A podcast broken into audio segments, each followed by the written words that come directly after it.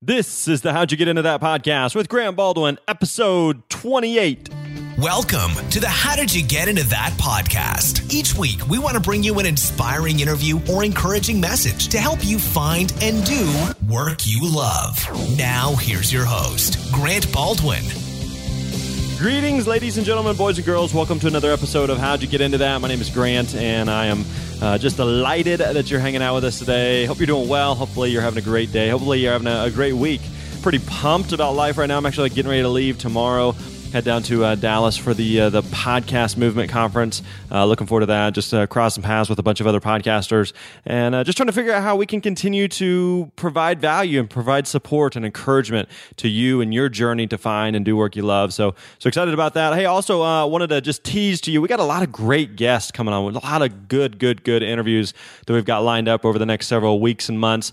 several of you have emailed and reached out and said, "Hey, Ken, you're an entrepreneur and you like interviewing entrepreneurs. Can you get us some more employees?" Like people that are just uh, who work in a typical corporate job and like that. And so yeah, we've actually we've got several of those lined up and coming your way. We want to provide really a mix and variety because uh, I'm probably admittedly biased toward being an entrepreneur, but the point of this show is not whether or not you start a business. It's not whether or not you do your own thing. At the end of the day, we hope that you just find and do work you love. And for a lot of people, they're like, I just I like working in a company. I like working uh, I like working for, uh, in, in a corporate situation. That's fine. There's nothing wrong with that at all. And so hopefully we can uh, we can provide some some people's stories and journeys who are doing that and loving it, and uh, hopefully you, it will again continue to encourage and inspire you on your own journey there. Hey, also uh, at the end of the uh, the show today, I'm going to give you a PDF we put together that you can download. So I'm just going to leave it at that. I'm just going to tease you with that. So make sure you stick around for that. It's really you're, you're going to dig that. I think you're going to like that. Hey, today we're, we're going to be hanging out with my buddy Michael O'Neal, who actually is on, uh, has his own podcast called the Solopreneur Hour. Really good guy. Just uh, does some really really good interviews. I was actually on his show. If you want to check that out, it's episode 117 with him. Uh, you can go to grantbaldwin.com slash solo and, and check that out. But, you know, with, with Michael, a couple quick things we talk about. One of the things we talk about is just reverse engineering your life, figuring out where, where you want to live, what kind of life you want to have, and then building everything around that. He has an attitude of just saying yes and just taking the next logical step and how that's made such a difference for him and how he's bounced back from uh, the devastating loss of his parents in really a, a short period of time. So uh, just a lot, a uh, lot in his journey that I think you're going to learn from. I think you're going to glean from, and I think you're really going to you're going to dig. So, so thanks for joining us today. Hope you enjoy this episode uh, with Michael O'Neal. Let's get to it. Roll that beautiful bean footage. Here you go. Enjoy. All right, today I'm joined by Michael O'Neal of Solopreneur Hour, a booming podcast in the podcast land. Michael, how you doing, man? Dude, I couldn't be better. Thank you so much for having me on the show. Awesome. Glad to have you here. So, for someone that may not be familiar with you or may just be new to Solopreneur Hour, tell us a little bit more about your podcast, a little bit more about what your overarching business is today. The podcast is a, uh, a resource, a what's the word? An oasis in oasis. the desert. An oasis in the desert for people that have found themselves unemployable which I think more and more of us are becoming. I think in this this age of very entrepreneurial spirit, people are finding that they have options that they didn't realize out of their nine to five, out of their their education, you know, what they went to school for. And we're starting to see these people that are living these amazing lifestyles remotely. They're working from the coffee shops around the world. and this show highlights those people and then kind of talks about that moment where between when they became unemployable to what they've done to become successful and I launched it August of 2013, so not too, uh, maybe about 10 months ago, I guess and it's been amazing. It's been just an amazing ride. It seems like it's an area that people really want to talk about at the moment. Yeah, I like that. I like that that tagline that you use, the job security for the unemployable, because uh, typically if someone here is unemployable, it has immediately just a negative connotation. But I like what you've done with it and just kind of turning it on its head. It's like no, no, no. Like it's a it's an okay thing. It's in, in some cases even a good thing to be unemployable. I know for me, even whenever I came across your stuff and I saw that tagline, that that was something that immediately resonated with me that the longer you are self-employed, the more you feel like I don't want to work for anybody. And I think, and I realize, and I'm, I feel like I'm comfortable with the, the fact at this point that I, I think I would make a really crappy employee. It's not that you don't want to; it's just that you can't anymore. It's a, it's kind of a point of no return. And I love to use the phrase "proudly unemployable" because that's what I am. Like I'm, I'm very happily. I have a, a yellow T-shirt that says "I am unemployable" on the front Nice. And it's one of the most, if I wear it, it's one of the most sort of the biggest conversation pieces that I have out in public. People like, what is that? And people really resonate with that idea of being unemployable. And like you said, it being kind of a good thing versus a, a stigma. Why do you think that is that so many times that that's that people have a difficult time accepting that as something that that it's a good thing and it's okay to be proudly unemployable because it does like just in society and our culture and workplace in general like it's typically that on the surface sounds like something you wouldn't want to aspire to. So why is it that that's such a difficult thing for people to feel comfortable with? Well, because we spend 18 years going to school to be an employee. And if we are admitting that we cannot be an employee, then we're, we can be ostracized, I think, from society in some ways. Yeah, I mean, that's ultimately it, it comes down to either sort of fitting into that mold that society thinks you should be fitting into or doing your own thing. And sometimes doing your own thing makes them raise their eyebrows a bit. well, obviously, the idea of being unemployable isn't something that probably you've always like gravitated towards or felt comfortable in your own skin doing or, or proclaiming. So let's backtrack a little bit. Tell us, born and raised, where you from? Give us a quick snapshot of your childhood. I was born in Toledo, Ohio, and uh, lived there until I was about twelve. And then uh, my my parents, my dad moved over to. Uh, a little town called Yardley, Pennsylvania, when I was about 12 years old. From there, so that was just outside of Philly and then from there we bounced down to Florida for a minute. I always like to say I did like a, a jail sentence in Florida and then came back. just for a minute. Yeah, just back to Philly, a little bit of Jersey, a little Delaware, a little Brussels, Belgium. Then Jeez. found my way to Colorado in 97. Was there for about 14 years before moving to San Diego 2 years ago. Man, you bounced so, around a lot. What was with all the transitions? Well, most of them were, uh, you know, as on my own. Most of them were just me exploring and, gotcha. and kind of and, and, and saying yes. I, I'm a big fan of that phrase is just say yes. And when I remember going from Philly, I visited some friends in Boulder, Colorado, and I was like, what the heck am I doing living in Philly? So I moved there a few months later. Same kind of thing happened from Colorado to San Diego. I came out here an annual like rah rah event for this company that I was working with. It was like, what the heck am I doing not living in San Diego?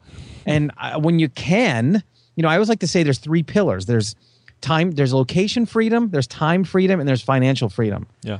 The first two are really easy to get. Just quit your job, walk away. Now all of a sudden you've got boom. You know, you got time freedom. You have location freedom because you can then go wherever you want to go.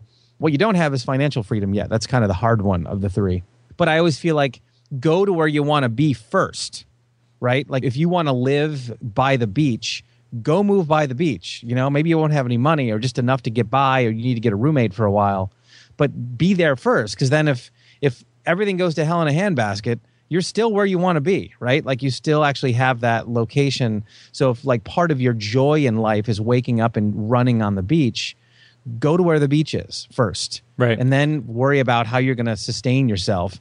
I think what we do in society is we worry way too much about how we're going to survive so we need everything buttoned up before we even decide if we're going to do something or not.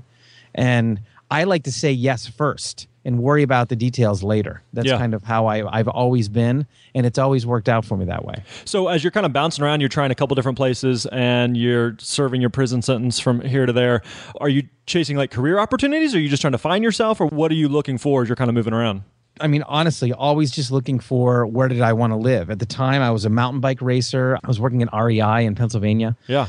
It's a huge snowboarder, and and I was like, why am I doing these activities in Pennsylvania when I could be doing these in Colorado, where like it's Grand Central for all this stuff? So, so that's what I did. At the time, I was a web guy. So 1994 is when I started doing web and really print design, but mostly web. By 99, I was pretty fully fledged as a web designer and a pretty good programmer. I could do PHP and MySQL pretty well.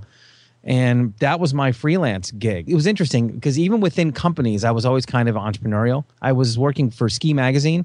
Ski and Skiing and Freeze and Skiing Trade News were all under one building. And I was their tech guy, but I was also a guy that was doing a lot of stuff with this sort of newfangled web, you know, putting together gear guides and doing web stuff. So I kind of had two jobs in one. The one was totally unofficial, and they were both kind of under the table kind of, you know, work 20 hours a week. So by the between the two, I had kind of a freelance gig, but in one place. Yeah. And I did that until I walked by a um, a design agency in Boulder, and it, they had this huge banner in the window, and it said something like, you know, got web design or something. I'm like, oh, I do web design. I didn't know there was other people in Boulder that did those things. So I popped my head in. I was like, hey, let me know if you guys ever need any any web help. And they ended up actually hiring me the next day for like 25 grand more than I was making at the ski place. Sheesh. So yeah, so it was cool. I did that for a couple of years until this this seed was planted. I mean, while I'm doing that, I'm reading books like Rich Dad Poor Dad and Cash Flow Quadrant and and the entrepreneurial bug was there. I didn't know much what to do with it. As it turned out, the guy that I was working for was not the most honest person in the world. So I ended up having to leave that job in 2002 due to some some really unscrupulous things that he was doing, just cooking the books, if you will. Yep. And that started my career. Uh, 2000, really 2002 was when I started becoming fully unemployable. And uh, Go ahead. Sorry. No, I was just going to say. So, uh, so at the time, you, you, it sounds like you've done a couple different things. You're doing some of the computer stuff, some of the tech geeky stuff, some of the IT support for the magazine. Is that something that you're wanting to do long term, and then you just kind of stumble into the web design because you're just looking for an out, or you're looking for an in, or what? Where's kind of your head at at that point of what you're looking for? Or do you even know what you're looking for? It, it was vice versa. So I I'd been doing web stuff since '94. Okay, but the, it was a really cool. I mean, it's cool working for a magazine because you get all kinds of swag and you get all kinds of like there's events and stuff. You get to go like we work the I would work the X Games and and go and not even work it, but just kind of uh, for them I would work it. But then I would get to right. hang out with all the athletes and it was cool. So I just took that the IT gig because I knew all about computers at that time. It was like part of you know my my zeitgeist. But yeah, I mean, it was like, you know, the the web thing was always what I did. I love the fact that I could marry all of the things that I loved together. So it was, in fact, my company was called Whirled Media, which was W H I R L E D. So like everything was whirled together. I loved the audio and video and print and visual and everything that you could kind of smush into one web page and you know remember back then that was really innovative. Like to get audio on a web page was a big deal. Right. or to a video or even like a picture that you could click to another page was a big deal. I mean it was really kind of a, a different world. But so i did that because i knew that that's what would get me in the door. And that's when i started kind of again moved to where i wanted to move. I didn't know what i was going to do. I was temporarily living in a place um, I can't remember how I met these people from. I think I went in there with a friend of mine, and I and I asked them. I mean, I, I literally I'm like, who takes care of your computers? They have like you know 150 different computers in, uh, between three floors, and they didn't have an IT guy except a dude in New York. And so I was like, hey, would you need a guy to come and like help you guys out? They're like, oh yes, you know, all the all the editors were like, yes, please. And so I ended up sort of creating that position for myself, and uh, and that's what worked out there and and then I went to this design agency and worked for them for three years. Same kind of drill. Like they didn't ever have anybody that was like me, so I had to create my own position and hire people around me just to to give them like a really great web presence because they didn't have one. So yeah, kind of an entrepreneur within you know a, a company. But anyway, what I was going to say is the I, I left that company a couple years later and three years after that, I was recruited by a Fortune 500 company to be their creative director and it was like this long arduous process to get into their company because they were like a you know a gazillion dollar company at the time. They'd been in they'd been funded and all this stuff. That was really the tough one. Is as i went in there as part of like this startup culture and it was really fun and really great and a couple months later they got bought out by you know a big you know 120 million dollar investment or whatever. And the whole culture changed and i realized oh my gosh i can't do this anymore. Like i'm I'm clashing mentally with everything anybody tells me because I know it's wrong. Like I real I'm realizing they're doing it the wrong way and I, I'm I'm telling them so, and that's pretty much not what you're supposed to do when you work at a company. you play by their rules. So at this point, you're you. Sounds like you've done a couple different things. At this point, it sounds like your kind of main bread and butter is just that you enjoy design, you enjoy web, and you kind of you kind of creating this one stop shop or kind of becoming this one stop shop of a of a with a skill set of these are the different things that you can bring to the table. Now it's just a matter of finding where do they best fit and where do they best apply. So you know, doing the the magazine or sounds like working for this Fortune 500 company or just trying a few different places and options to just kind of figure out how does it how do all of this marry together that makes the most sense for you Yeah, and and and in truth, the truth is, I was worried about what I was going to do with my career right around the late '90s because people started getting really specialized. You know, there was Flash guys, there was design guys, there was programmers, and I was like, I kind of know a little bit about all that stuff. I was, I sort of specialized in being a generalist. But what what made that cool was that I could then go speak to a client because I really had a uh, uh, an overarching understanding of brand.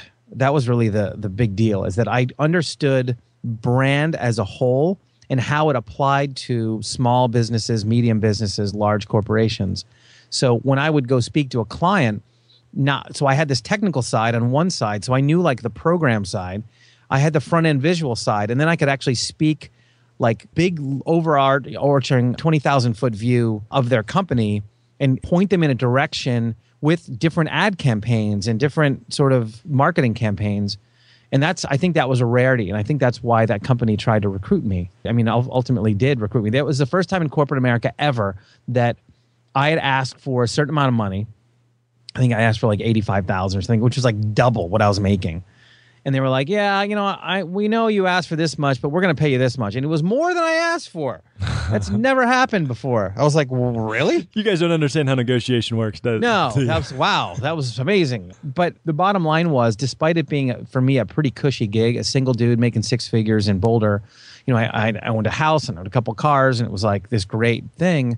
I was miserable. I mean, I would dread going into work because I had this woman that I was directly reporting to that was useless. I mean, she was a useless middle manager. Didn't know anything about anything, but really loved the fact that she could hear herself speak and and sort of direct people. And we we would just look at each other like, you know, me and the other employees would look at each other like, are we really going to have to do this? Because we were all sort of they, these were people that I hired, so they were all like they were all sort of like minded, and we were like, oh, okay, all right, we'll go do this meeting then. So how long you do you put up with that before? Because I think there's there's there's they, plenty. We put up with each other for one year. Because there's so many people that that are in a similar spot that would be thinking that listen to you know this show and your show and, and are going, okay, I, I'm in a well-paying job. It's not that difficult of a job. It's not that fulfilling, but it's stable, it's secure. So I guess I just I guess this is it. I just tolerate and put up with a boss that I don't like and I don't see eye to eye with, and I, I don't see I don't think is necessarily even confident for the position. But again, it's stable, secure, it's safe. I get it six figures, so I'll just tolerate it. Like why? What I guess what clicked for you that just a year into it that you're like, okay, screw this. I cannot. I literally cannot do this anymore. What was it that changed in your own mind? Well, first of all, you know that you're on the right track when I, I used to have the CEO would come into my office often and he would just talk with me and ask me about the, the company. And, and this is like a big, real company. And he would ask me things about it. And then I got the day before I made my, my first house payment, I got fired. But really, I had clocked out six months before that. It was like we were both sort of going through the motions. So I, I didn't really like get fired, fired, but I got they were reorganizing and I got downsized or whatever. But I had like a three month severance, so it was like a fine. I'm fine. Okay, see you later. I think stability and and uh, safety are, are maybe a little overrated. I think that anesthetize are that that spirit that makes our country so innovative because we're sort of in that really safe uh, place and when things go down you've got to get your hustle gene on. And those things that happen, you know, think about this. Someone gets laid off, they get fired or whatever. That now becomes, and let's say they can't find some work quickly. So then they go, okay, well, maybe I should try this thing. And this thing has been sitting there festering for five years. They've, they've had this idea and no one else has done it yet. And they go, okay, I'm going to give this a try. What do you think, honey? We've got enough for three months to, to live on. Should I give this? And and then your husband or wife says, "Yeah, let's go for it," and then it turns into a, a big thing. That's how a lot of businesses start. And then you you know your only regret is not doing it a year prior. Right. So I think we're in that sort of safety zone sometimes longer than we should be. That we can probably we can probably jump out of it and and have a lot of success but i think you have to shore up your mindset first and believe that you can do that kind of thing yeah i think there's so many people that you and i both talk to and know that would say that being laid off or being let go or being fired was the best thing that ever happened to them. Now, in the moment, you're like, holy crap, what am I going to do now? And how do I find the next deal? Because, again, like you're kind of saying, you just kind of go into survival mode. Like at the end of the day, I still, I want to eat, I want to live indoors. I, I have to have a paycheck from somewhere but that really forces your hand to that thing that you've been tinkering with or chewing on or playing with in the back of your mind for so long. Now you have the ability and the bandwidth to actually do that. So, what people do in that interim is so, so pivotal because it's either that kind of fight or flight of, well, now I'm going to just figure out how to make it happen on my own, or it's the flight of, well, I guess I'm going to just start putting out more resumes again. And it sounds like at that point, your head is like, okay, I'm going to give I don't know what I'm going to do, but I'm going to give something a shot uh, beyond just going back into another corporate gig. Is that right? Yeah, I just went into it like I was just I just became a freelancer again. I was just a I was a freelancer, successful freelancer.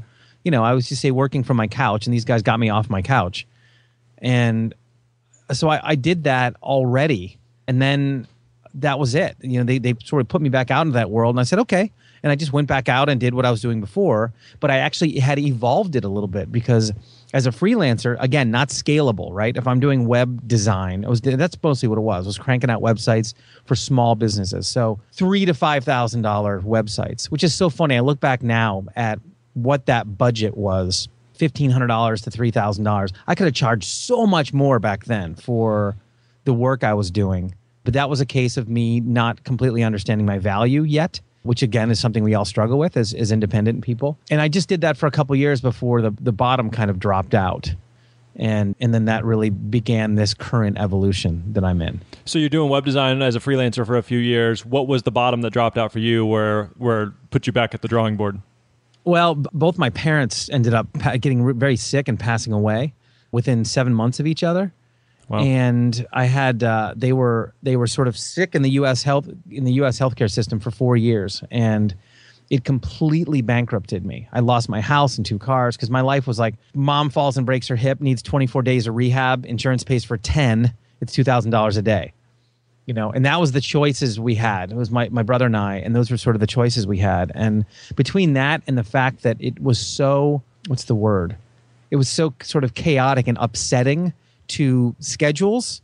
You know, having like they were in Florida, so I was back and forth to Florida. And when you're a freelancer, especially like a web kind of guy, you've got to build out for a couple of months. You have to know what your schedule is going to be, so you can.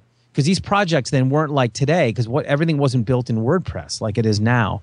So you know, when you did a, a site that had some kind of database driven content where someone would click you know click a link and then get a, a list or another page that was sort of a dynamically served page you had to build all that. You had to build the mysql database and all the php programming and all the stuff to make that work. So websites took like one to three months to get done instead of now you can crank them out in an afternoon and that i ended up after all of this time my my dad passed away in december 2006 my mom like i said was about seven months later and dad was not a surprise. He had congestive heart failure. Mom was a huge surprise. And it really just, you know, decimated me. It was just absolutely devastating financially, devastating emotionally, uh, relationships. I mean, everything was broken.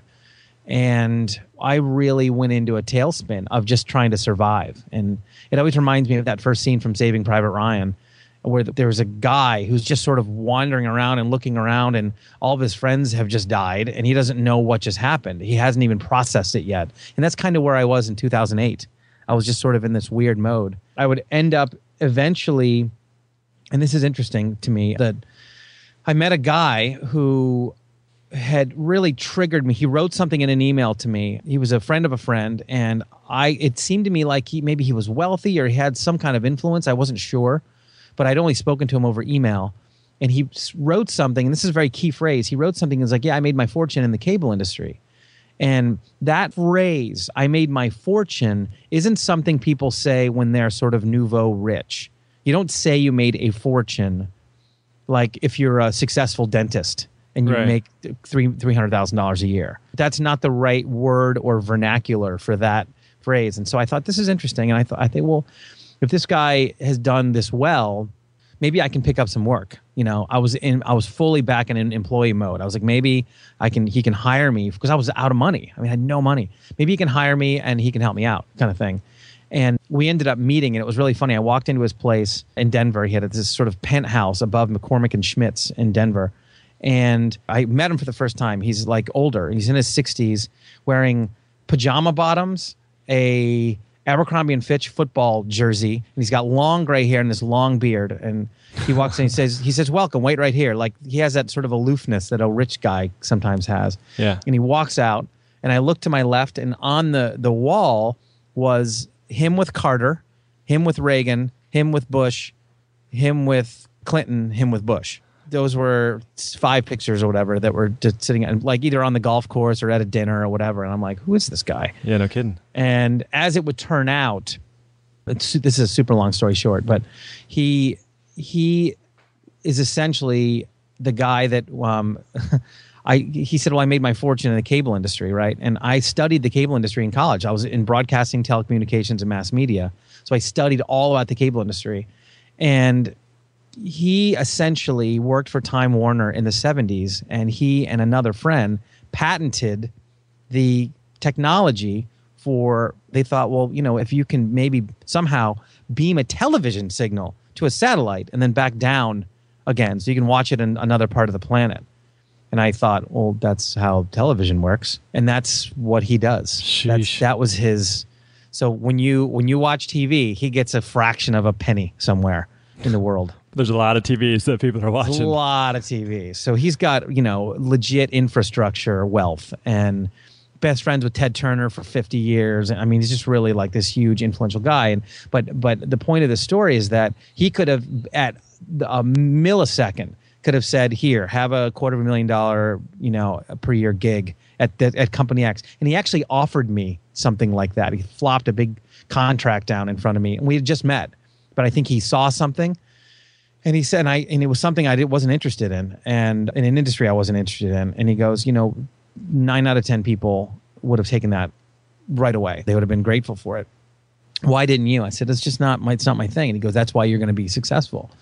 and he said, Look, Michael, I want to help you, but you've had so much chaos in your life over the last four years that you haven't even had a chance to mourn.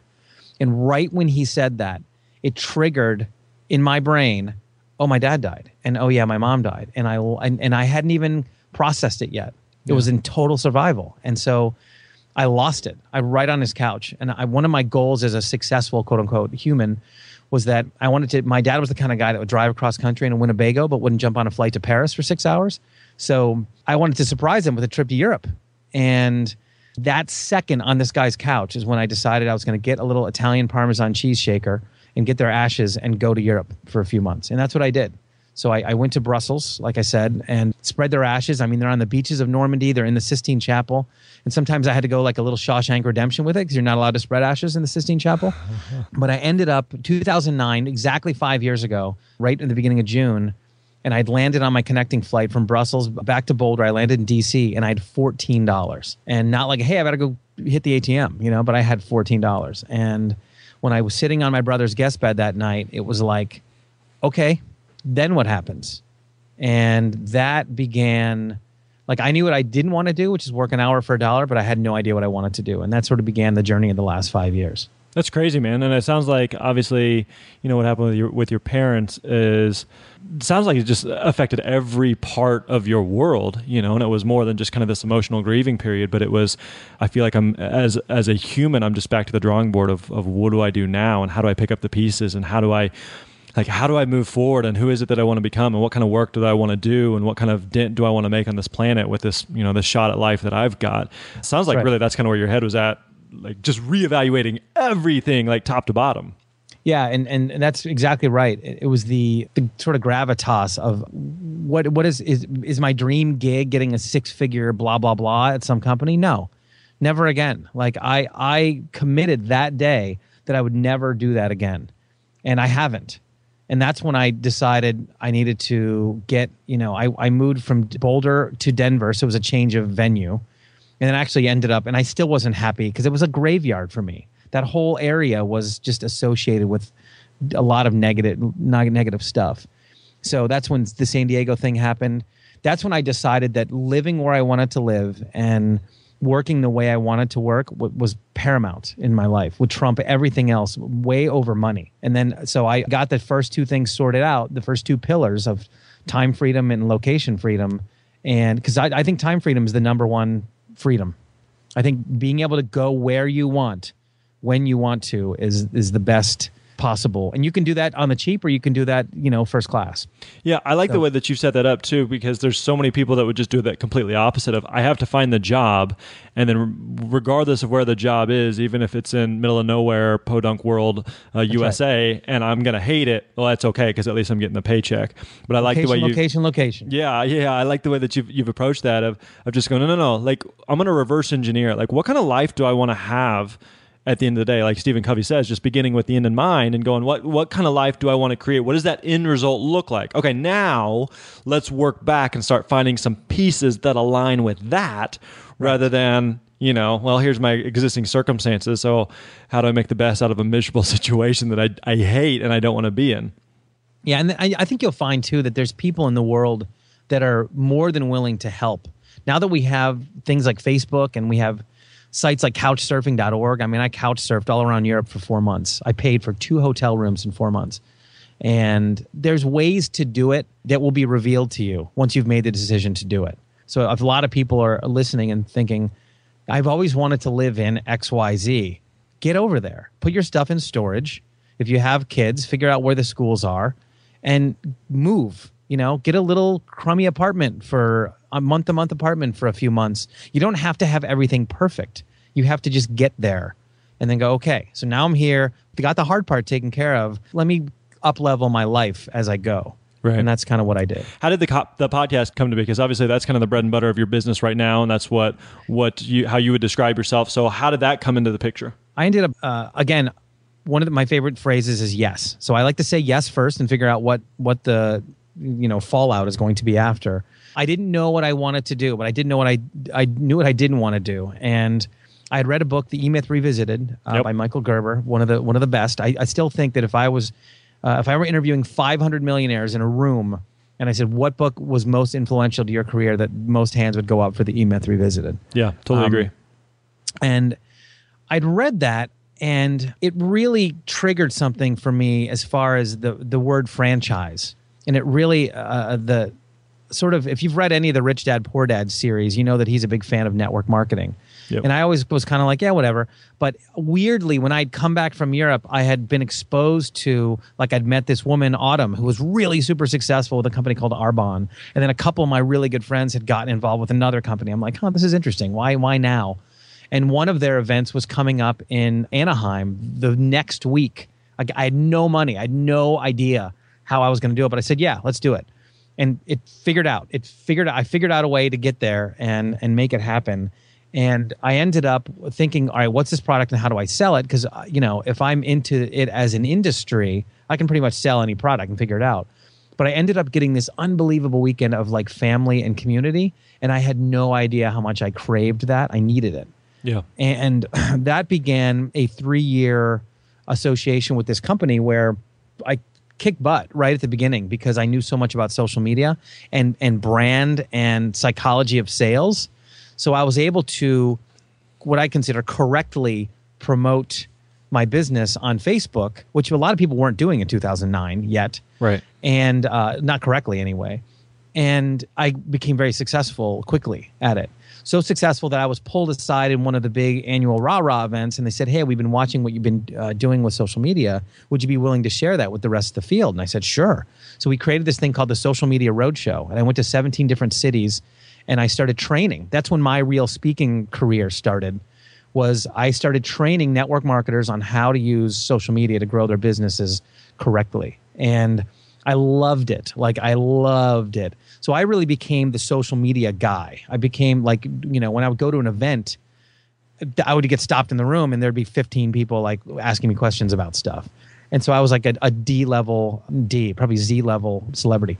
And so one of the main guys in the company, he's like their their VP of personal development because there's a lot of personal development that happens in network marketing companies. Sent me a message once and he said, Hey, I've got this YouTube question. Can you answer it for me? And I said, Dude, we've got to really work on your brand because he's an amazing speaker, but he's this huge fish in this teeny little pond.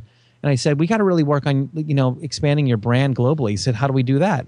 And I've been a podcast fan since I was like, I mean, since 2006 or so, listening to like Ricky Gervais and, and This Week in Tech and things like that. Yeah. And he goes, how do we do that? I go, well, how about a podcast? And he said, what's a podcast? And I'm like, that's like a radio show, but it's like on, you know, on, on iPhone. So we started Kick Ass Life with David Wood. I launched that whole platform and the brand and all the design. And I, you know, he, he pretty much spoke into the mic and I did everything else. So we did that starting May of 2012 is when that started. And then this other one that I produced called The Mechanic to Millionaire, which is another guy that was in the company that literally was a Honda mechanic and now uh, is a multimillionaire. And so I was sort of the guy in my business at the time. I was thinking, okay, I'm going to do podcast production and like full setup for speakers, for like really successful speakers. So I talked to Jack Canfield and I talked to John Assaraf and and uh, this guy David and you know all these people that were doing really well. And I was getting three to ten thousand dollars per client, and I would just go and completely set them up soup to nuts with like a studio and teach them how to use a mic and how to use the gear, and then I would take care of everything else. They would talk, do what they do, and then I would take care of all the production and the publishing and all that stuff. He did that for about a year and a half and David was a guy who traveled a lot. So he was all we were, we prided ourselves at doing shows from like 10 different countries. And he was climbing Mount Kilimanjaro and he was totally off the radar. Uh, we couldn't reach him and we needed a show. A show must go on. You know, it's showbiz. So yeah. I decided that I would step in and I would do a show on social media. I would do a little social media training show. And I did that and a couple things happened. One, I found it insanely easy I was like, huh, okay, I guess I can do this. And not just easy to speak, but easy to transition between topics, uh, easy to integrate, you know, web URLs and things like that. Oh, yeah, guys, if you want to check this out, make sure you go to blah, blah, blah, blah.com. And it was really easy. It was just came naturally. Very naturally. And so that happened while I was actually physically recording it. And then after I published it, I got so much feedback like, dude, that was great. You should do this. And so that really planted the seed last probably about maybe a little little over a year ago. And then I had lunch with a guy named Pat Flynn, who's um he has a company smartpassiveincome.com. I don't know if your listeners know him yet. A lot of people do. Yeah. A lot of people don't. But he lives in San Diego and um, here in San Diego like they hand you a podcast mic and a BMW. That's what they do when you move here. There's a lot of you they, out there. They're like, you're a podcaster now. And so we had lunch, and Pat and I were just hanging out and having lunch at this place in uh, right here in North Park where I live in San Diego. And we had a great time just talking about our lives and our girlfriends and wives and guy stuff and fashion and whatever. And he left. We were walking away and he said, "Dude, I never get to do that. Thank you for that. That was a that was an amazing like all I get to do is talk about online business. So I never get to just hang out and talk about stuff like this. So that was great. And I thought, hmm, what an interesting idea for a show is to bring people on like Pat and talk about like almost everything else but their business. And um, just had that, that light bulb moment. Yeah.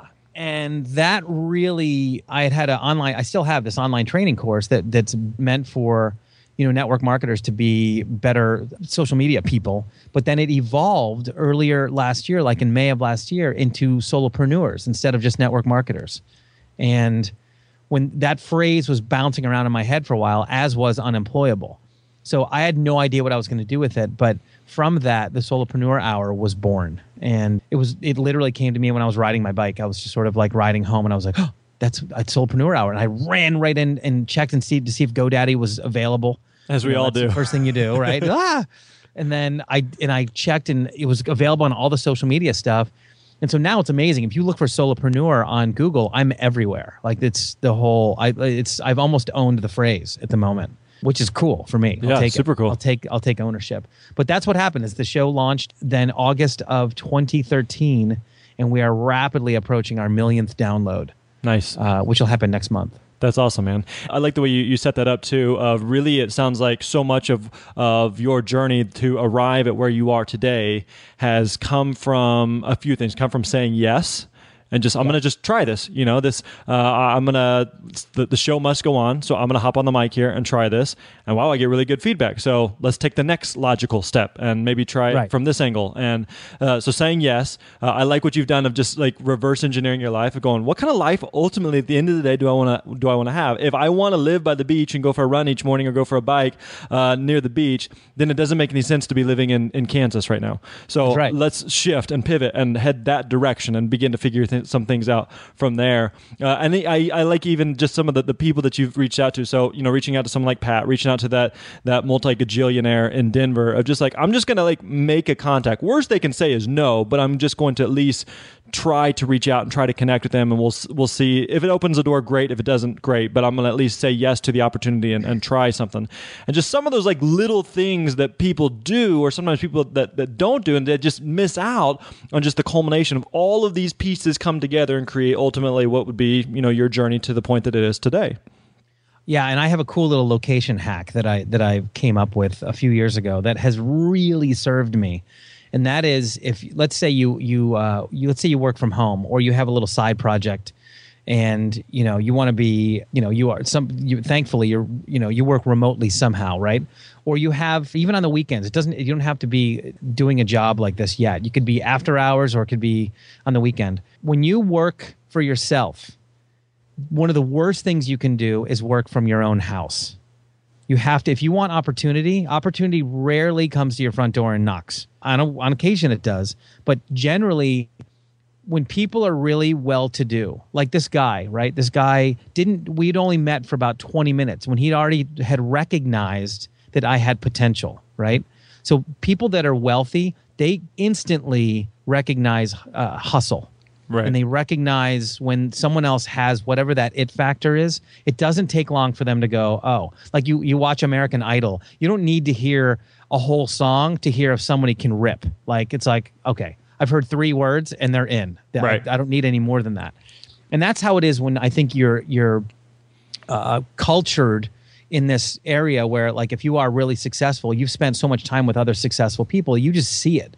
And so, what I would do is even if I had no money, I would go always to the nicest part of town where I lived. In Denver, it was Cherry Creek, and here it's La Jolla or Del Mar or whatever.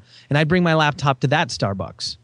I wouldn't go to the crappy one on the other side of the tracks. I would I would go to the nicest areas, and I have had more unbelievable conversations with like not only fascinating people, but really, really successful people and opportunities that come from those conversations by doing either the coffee shop approach like that, or even moreover, going to a really high end hotel bar or whatever, like a high end bar in your area.